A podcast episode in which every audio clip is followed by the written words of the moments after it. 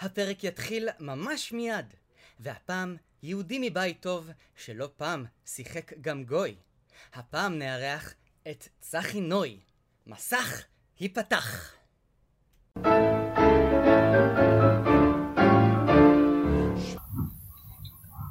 אז שלום, הערב הפעם נמצא איתי צחי נוי, אנחנו נמצאים בפודקאסט שימו לב. אהלן. והיום אנחנו הולכים לדבר קצת על דברים מעניינים שאתה עשית. בכלל, השנה של הקורונה הייתה שנה קשה לך. אתה איבדת השנה את אמא שלך. כן, שנת הקורונה 2020 זה שנה איומה לכולם, ולי במיוחד גם. באופן אישי גם אמא שלי זכרונה לברכה נפטרה אחרי שלא מצאנו אותה שבועיים, ובאותה שנה גם חליתי באיזה דלקת ריאות בתחילת השנה, כי חזרתי מגרמניה מאיזה פגישה בסדר, הייתה שנה מאוד לא טובה, והקורונה הזאת זה בוא נגיד, אם אני מבין ביינות ואני שותה יינות המון שנים, אז שנה לא טובה מבחינת יין, יש זה מורגש. אז בוא נגיד שזה 2020, זה שנה גרועה מאוד. אני לא, בעוד כמה שנים אני לא רוצה לשתות יין אדום של 2020. בגלל מה שקרה השנה. אז בוא נתחיל ככה, נזכר בשנים קצת יותר יפות.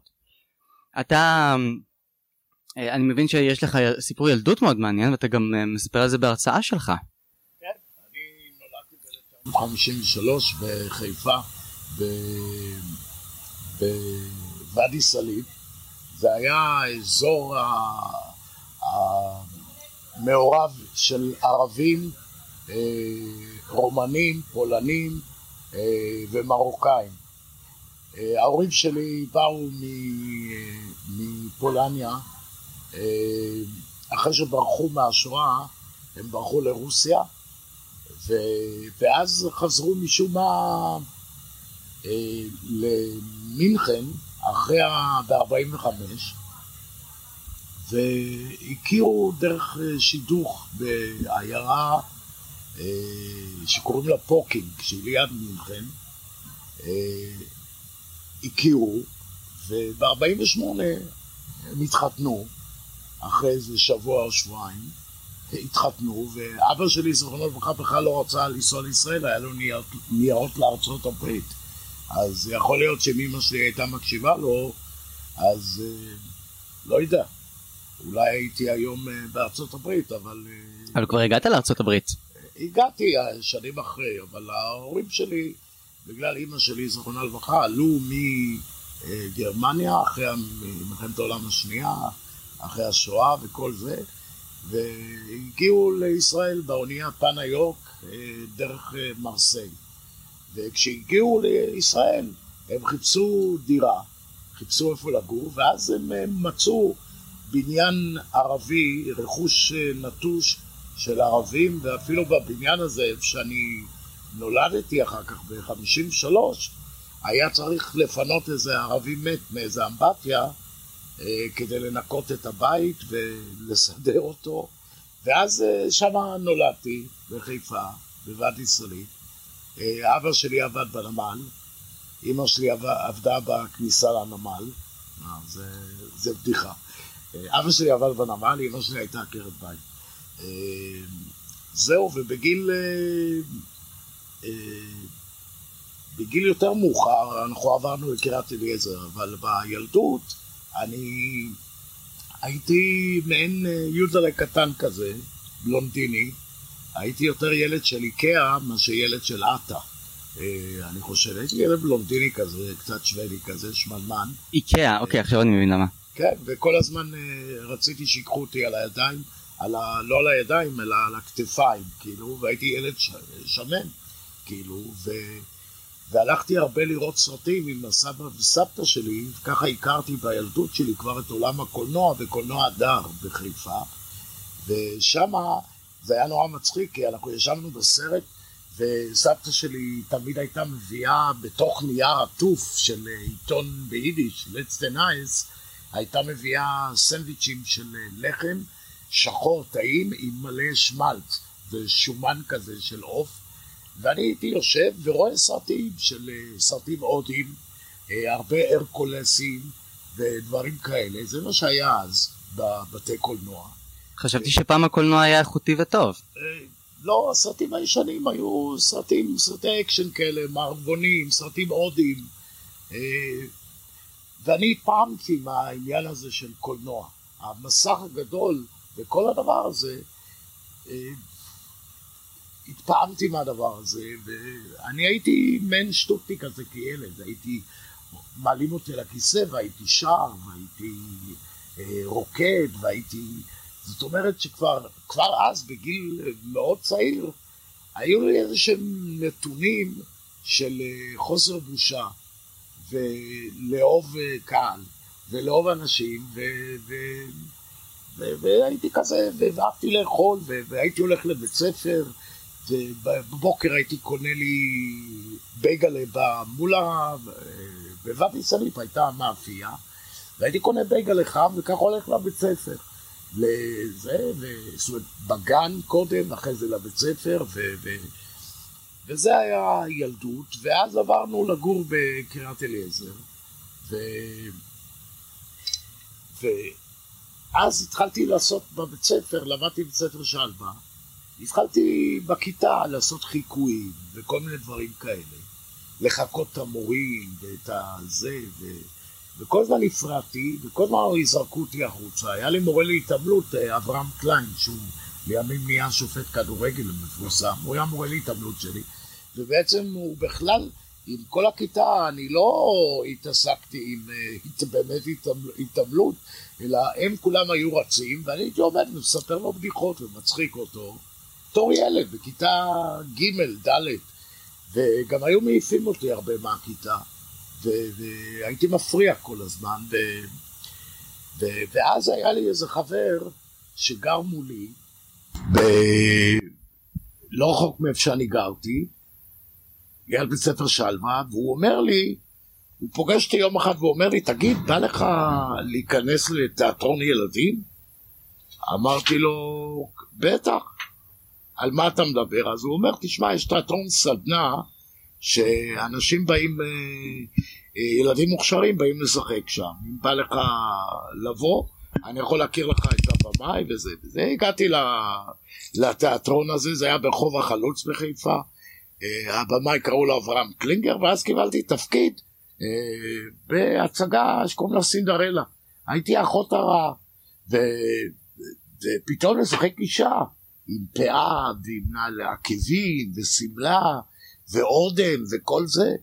פתאום התאהבתי בזה, הרגשתי כאילו אני עף באוויר, שהופענו, והופענו אז באולם ביתנו, בקולנוע אורה בחיפה, במקומות כאלה, ואני הרגשתי כמו הילד מבילי אליוט, שאני, זה הדבר שאני רוצה לעשות, אני מרגיש אדיר עם הדבר הזה. ואז איזה שנה אחרי זה, אחרי הצגה הזאת, ההורים שלי רשמו אותי איזה קייטנה ימית בקישון, ולא באתי לחזרות. ואז שנגמרה קייטנה, באתי לחזרות, ואז הבמאי אמר לי, מה, לא באת יותר לחוסים הצגה, תילאון לשפיגל, ולא באת יותר לחזרות? פה יגדל לי שרות אם אתה תהיה שחקן בחיים שלך.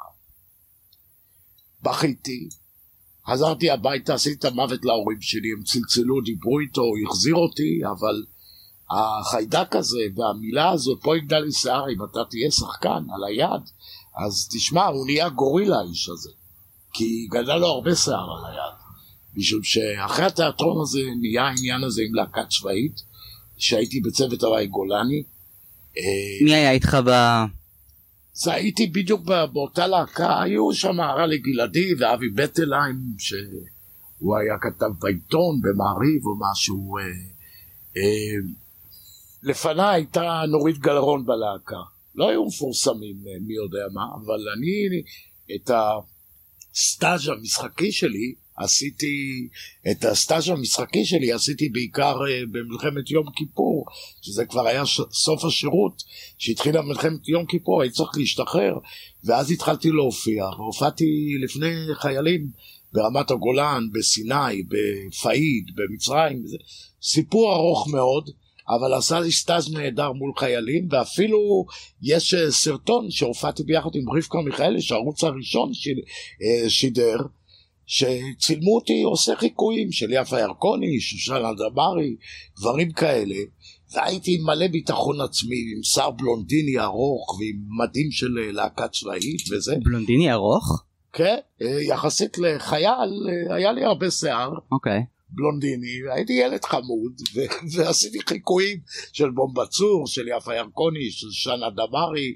כל מי שהיה אז כוכב כאילו, והיה לי הרבה ביטחון, והקהל לא אהב אותי, גם רואים את זה בסרטון הזה, איך שהקהל, החיילים מריעים לי, והרגשתי כמו כוכב, למרות שלא הייתי בכלל מוכר, אבל לא יודע, ואז השתחררתי מהצבא, והכרתי את שלום מוצח, שהכיר לי את טלי גורנשטיין, ועשינו את צמת חומה ומגדל, והדברים התחילו להתחמם עבורי, אבל לעולם הקולנוע בעצם הגעתי, שבמאי בשם ויקטור נורד ראה אותי בהופעה של חומה ומגדל, ניגש אליי ואמר לי, צחי, ראיתי את ההופעה, לא סבלתי כלום, ראיתי, אבל אני עושה סרט חדש ויש תפקיד בשבילך, אני גר בלגרדיה 72, יומתי, כי אני הפניתי לו את הגב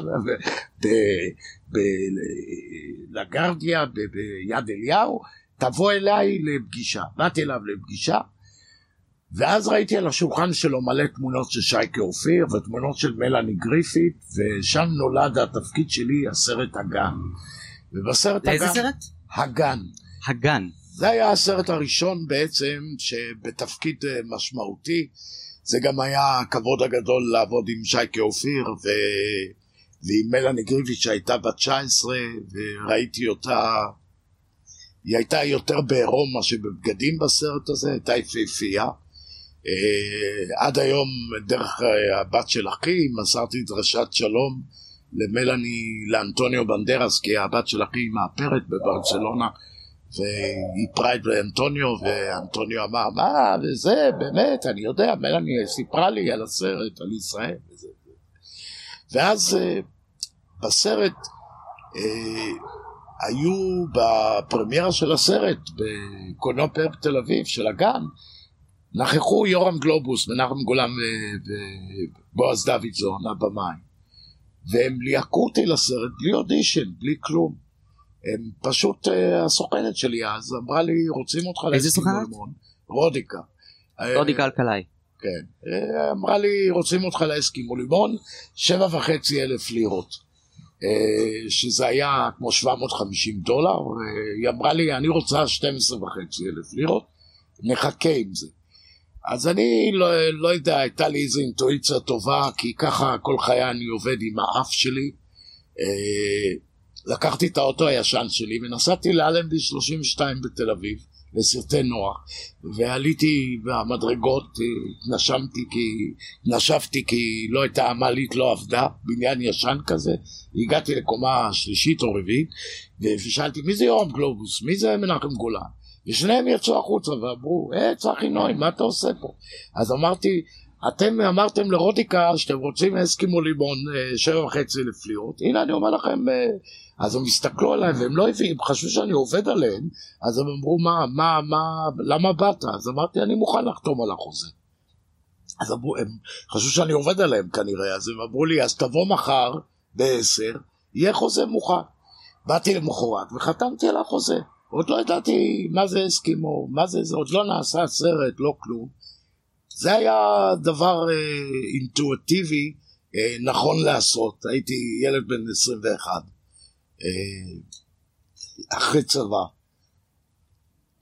וככה הגעתי לאסקימו, ואסקימו כמובן היה אז הצלחה מדהימה, ואז הגיע גם שהסרט התקבל לפסטיבל ברלין בתחרות, ואז מנחם גולן אמר לי, מזמינים רק את יפתח ואת ענת, הם לא שולחים כרטיס בשבילך, אתה רוצה לבוא על חשבונך.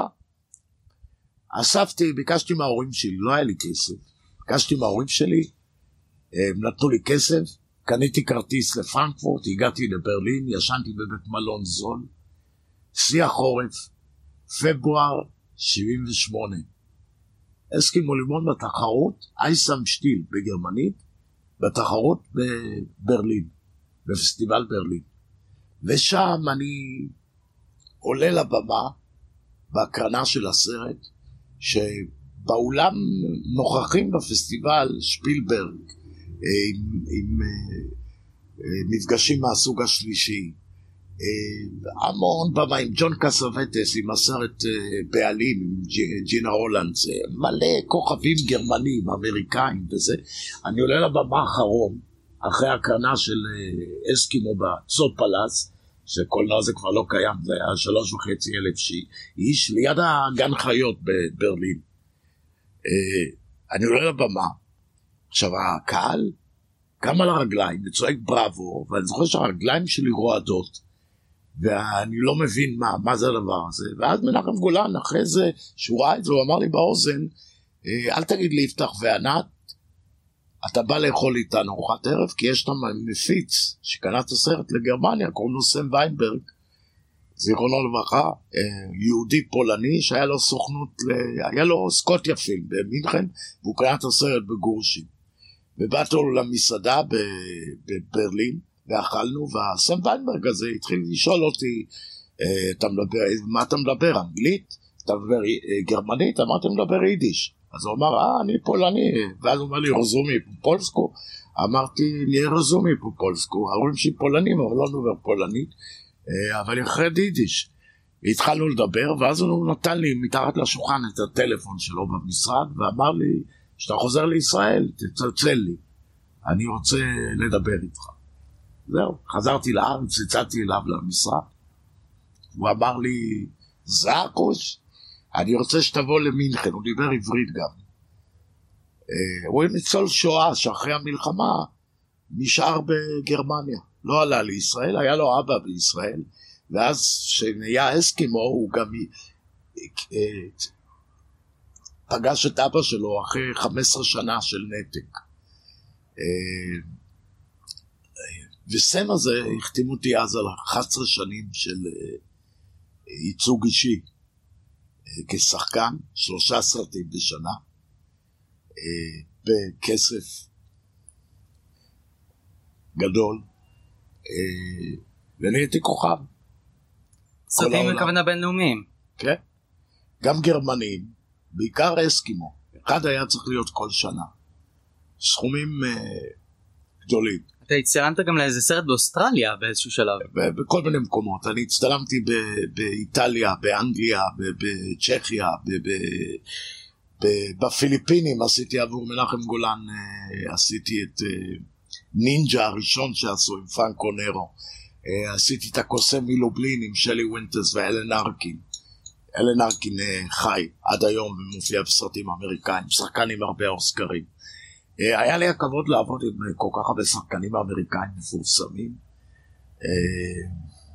ותשמע, יש לי רזומה מאוד גדול של קולנוע, ברוך השם, ויש לי גם רזומה גדול בעולם התיאטרון, משום שאני זוכר שפני המון שנים אורי פסטר, הייתי בכלל בגרמניה בצילומים של סרט, ואורי פסטר תצא הביתה וחיפש אותי לפיטר פן, והייתי בדרך לעשות סרט עם ג'ון בויט בלוס אנג'לס, נפגשתי איתו וכל זה, ואז אשתי אמרה לי אז בטלפון, בוא תעשה את פיטר פן, מה אתה תתחיל לנסוע עכשיו ללוס אנג'לס וזה, כבר גרת בלוס אנג'לס.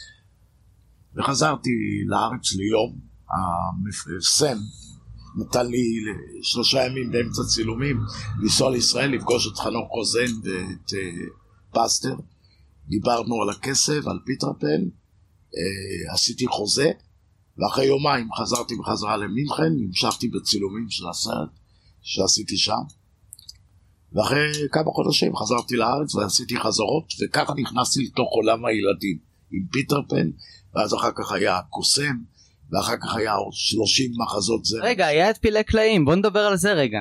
פילי קלעים היה גם, אבל עשיתי, זאת אומרת, מבחינת תוכן, אפשר לראות אותי בכל מקום.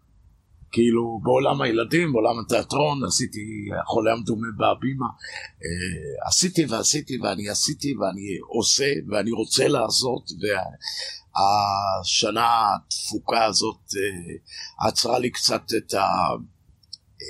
אני יושב פה בבית אצלי,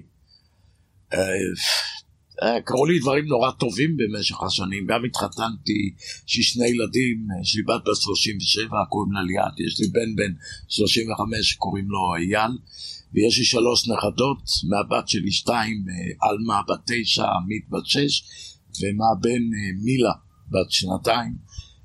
זה הדבר הכי טוב שיצא בחיים שלי, הנכדים, זה המניה הכי טובה שיש. אבל מה משך אותך בסופו של דבר חזרה לארץ? כי מתישהו אתה התחלת לעשות פרויקטים גם פה, גם בחול. עשיתי, גרתי בארצות הברית, ואז... נגיד כשהיה את נשיקה במצח, זה כבר היה 91, זה היה אחרי פיטר פן. לא, אני כבר הייתי פה בארץ. יודה ברקנז, זיכרונו לברכה, צלצל אליי ואמר שיש לו תפקיד לאיזה סרט, והתפקיד שלי קראו לו בנצי, ואמרתי לו, בנצי, זה הרי באסקימו, ואני לא הייתי בנצי, הייתי יודלה. אמר לי, כן, זה סרט עצוב, ויש לך תפקיד מצחיק, תבוא אליי למשרד, ואני אתן לך את התסריט, תקרא אותו, כתבתי את התפקיד בשבילך, אני לא מביים את הסרט, שמוליק פיסטברג מביים, אני מפיק את הסרט. ואז בסרטי רועי, על שם הבן שלו רועי, נסעתי לתל אביב, וחתמתי איתו חוזה, ועשיתי את הסרט הזה ונהניתי מכל רגע. אתה זוכר מה, איך אומרים בפולנית לדנותה כשבאת אותה לצילומים? יד שם פה צ'יבוי. אוי, זה לא באמת. לא, זה... דנותה קודקו, יד שם פה צ'יבוי. כן, זה מה שאמרו לי את הטקסט להגיד. אז זה לא אני אוהב אותך. כן. זה יתי ביקוחיו. לא, זה לא אני אוהב אותך, זה דנותה קודקו, זה דנותה החתולה, יד שם פוצ'יבוי. אני... משהו, אני לא יודע. אני המשהו שלך, כן. כן, משהו, והבאתי אותה לרס"ר בן שבת, כאילו, וכל הסיפור. בן שבת, בן? לא יפה. אוקיי, סבבה. כן. אז הכרת את מיכל ינאי גם בפעם הראשונה. האמת ששנים לפני זה מיכל ינאי כתבה לי, כשהיא עוד לא הייתה מפורסמת, אם אני יכול לעזור לה משהו בעולם הקולנוע, ואמרת לה, ברגע שיהיה הזדמנות, בטח שאני אעשה את זה בכיף, ואז פתאום יהודה בחר בה לתפקיד, והייתה בחירה מעולה, והתפרסמה שם, ואחר כך עוד פגשתי אותה בקוסם. בקוסם זה היה, איך אתה שרדת את זה? כן. 5 הצגות ביום, אני לא מזמן ראיינתי את איתי סגל. כן, עשיתי בחנוכה 40 הצגות, 8 ימים 40 הצגות, והראתי 8 קילו נוזלים, כי היה רק בגד אחד, והייתי אחרי כל הצגה, מוריד את הבגד, מחליף תחתונים וגופייה, נקיים, לא רטובים, ואת הבגד היו מייבשים עם פן, כולל את הפאה של הראש של האריה, וזו הייתה הצגה מקסימה, זה היה לראות 10,000 איש ביום באו לסינרמה, ואני שמרתי על כוחות, הייתי בחדר צמוד לאריק לוי, ושמע, זה חתיכת חיים, חתיכת היסטוריה, זה... עכשיו בוא תספר לי רגע על איך אתם עבדתם על פילי קלעים, כי זה באמת מה ההיסטוריה שלי היה הדבר שהוא הכי מהותי. תשמע, בפילי קלעים אני זוכר ששלום מוצח אמר לי שהולכים לעשות עם אדם סדרת טלוויזיה, והם רוצים, והוא יכול לסדר לי אודישן לסדרה. בסדר, באתי לאודישן, והמפיקה גרדוס, דניאלה גרדוס, בחרה בי כמובן לזה, וצילמנו 52 פרקים מהסדרה הזאת, וזה בזמנו בערוץ הראשון, זה היה שלגר ענק. יש משהו בי כנראה, שאלוהים, ברוך השם, נוגע בי, ונוגע בי הדברים הנכונים. לא כל ההצגות שמה, לא כל הדברים שאתם העליתם זה באמת סיפורי ילדים, רוב הדברים אתם, זה היה ילדים של ילדים. זה אגדות ילדים, אבל ברמה. ניסו להביאו את הספרות היפה לילדים, בכל מיני צורות, כמו חכמי חלם, כמו הסיפורים שיש להם פאנצ'ים גם, הקאדי והזה, הדייג ואשת הדייג, כאילו שלח לחמך על פני המים, הכל היה שם מאוד מאוד חכם, מאוד אינטליגנצי. ואתם עבדתם כל פעם על משהו בנפרד, או שאתם כבר עשיתם את זה באיזה בלקים? לא, לא, לא, לא, זה היה תקציב מאוד גדול לסדרה הזאת, אנחנו עשינו חזרות, אנחנו היינו בעל פה, לא היה פרומטרים שם. אדם לא זכר את המילים אף פעם, הוא תמיד שכח טקסטים, זה מפריע מאוד לדפנה דקל. נכון, בסדר. על מי אני? שכחתי או... לא, אדם שכח. כן, בסדר. אתה פיתרת את כולם. כן, סתיווי, היה לי... מה היה הקטע שאתם הייתם עם שמות אחרים? רק אדם היה אדם, אביבית הייתה... כן. דפנה דקל הייתה אביבית. כן, ואני הייתי סתיווי. סתיווי, ולמה? בגלל המצב רוח שלי, המשתנה, אז הייתי סתיווי כזה. אבל למה החליטו ש... לא יודע, יש מפיקה. אני עשיתי מה שאמרו לי, היה 52 פרקים, צילמנו את זה כמה שנים, היה לי כיף נורא גדול. אתה כל הזמן גילמת דמויות של נשים? גם, לא רק, דרך אגב זה כיף גדול לשחק נשים, אני, אתה יודע, פעם ראשונה עשיתי את זה כילד בסינדרלה, את האחות, אחר כך בספיחס הייתי במאמה יוקרו שם, הלכתי עם זה עד הסוף.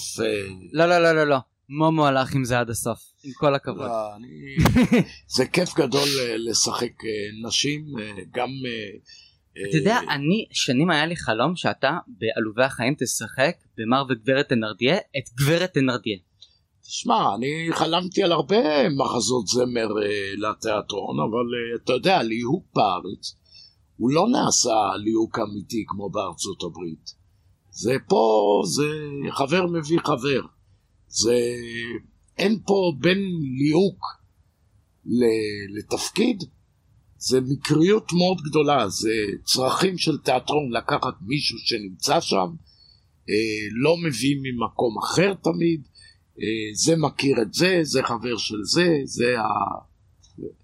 תשמע, למה בארצות הברית למשל אתה לא רואה את אותו שחקן הרבה על המסך?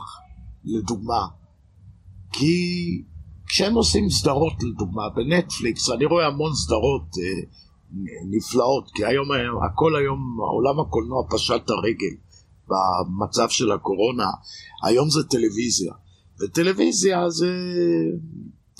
זה הדבר הבא, גם בסדרות הבינו את זה נטפליקס ואפל ואמזון ו-HBO וכל החברות האלה, הכל נוטה לטלוויזיה. וכשעושים סדרה, 95% מהשחקנים שם, אתה לא מכיר אותם כל כך. אולי תפקידים קטנים בסרט כזה או כזה, אבל אין שם, לא תראה את תום קרוז, לא תראה את ג'ין אקמן, לא תראה... לא, אנחנו מתחילים לראות ניקול קידמן, ג'ים קרי, זה מתחיל... בסדר, זה מתחיל לטפטף, כי עולם הקולנוע מת, אז מתחיל לטפטף לתוך הטלוויזיה. אבל למשל הנמלטים, עם פול סקופילד, הוא... אתה יודע. זה עוד מלפני שנים. נכון. אבל חשוב לי לשאול אותך, אם אנחנו כבר מדברים על הפקות בינלאומיות, מה קרה לסרט האחרון בסדרה של אסקימו לימון? שכח מזה, זה היה... אין את זה בעברית, יש את זה רק בדיבוב לגרמנית. נכון, כי זה צולם בישראל, וצולם גם בעברית, ודובב לגרמנית, וזה יצא רק בגרמניה. נו. ואני הייתי רק הבעל הרעיון, לא הייתי המפיק של זה, אבל אתה יודע, אז זה משהו שאנשים מחפשים. הם יכולים לחפש, הם יכולים למצוא את זה רק בגרמנית. הדיבוב בעברית פשוט נזרק לפח באולפנים שערכו את זה במינכן. מישהו אידיוט זרק את זה לפח. אז אין את המקור. לא, אין את המקור. כי אם היה את המקור זה היה יוצא בעברית, כי זה צולם בעברית. זהו. יצירה עבודה.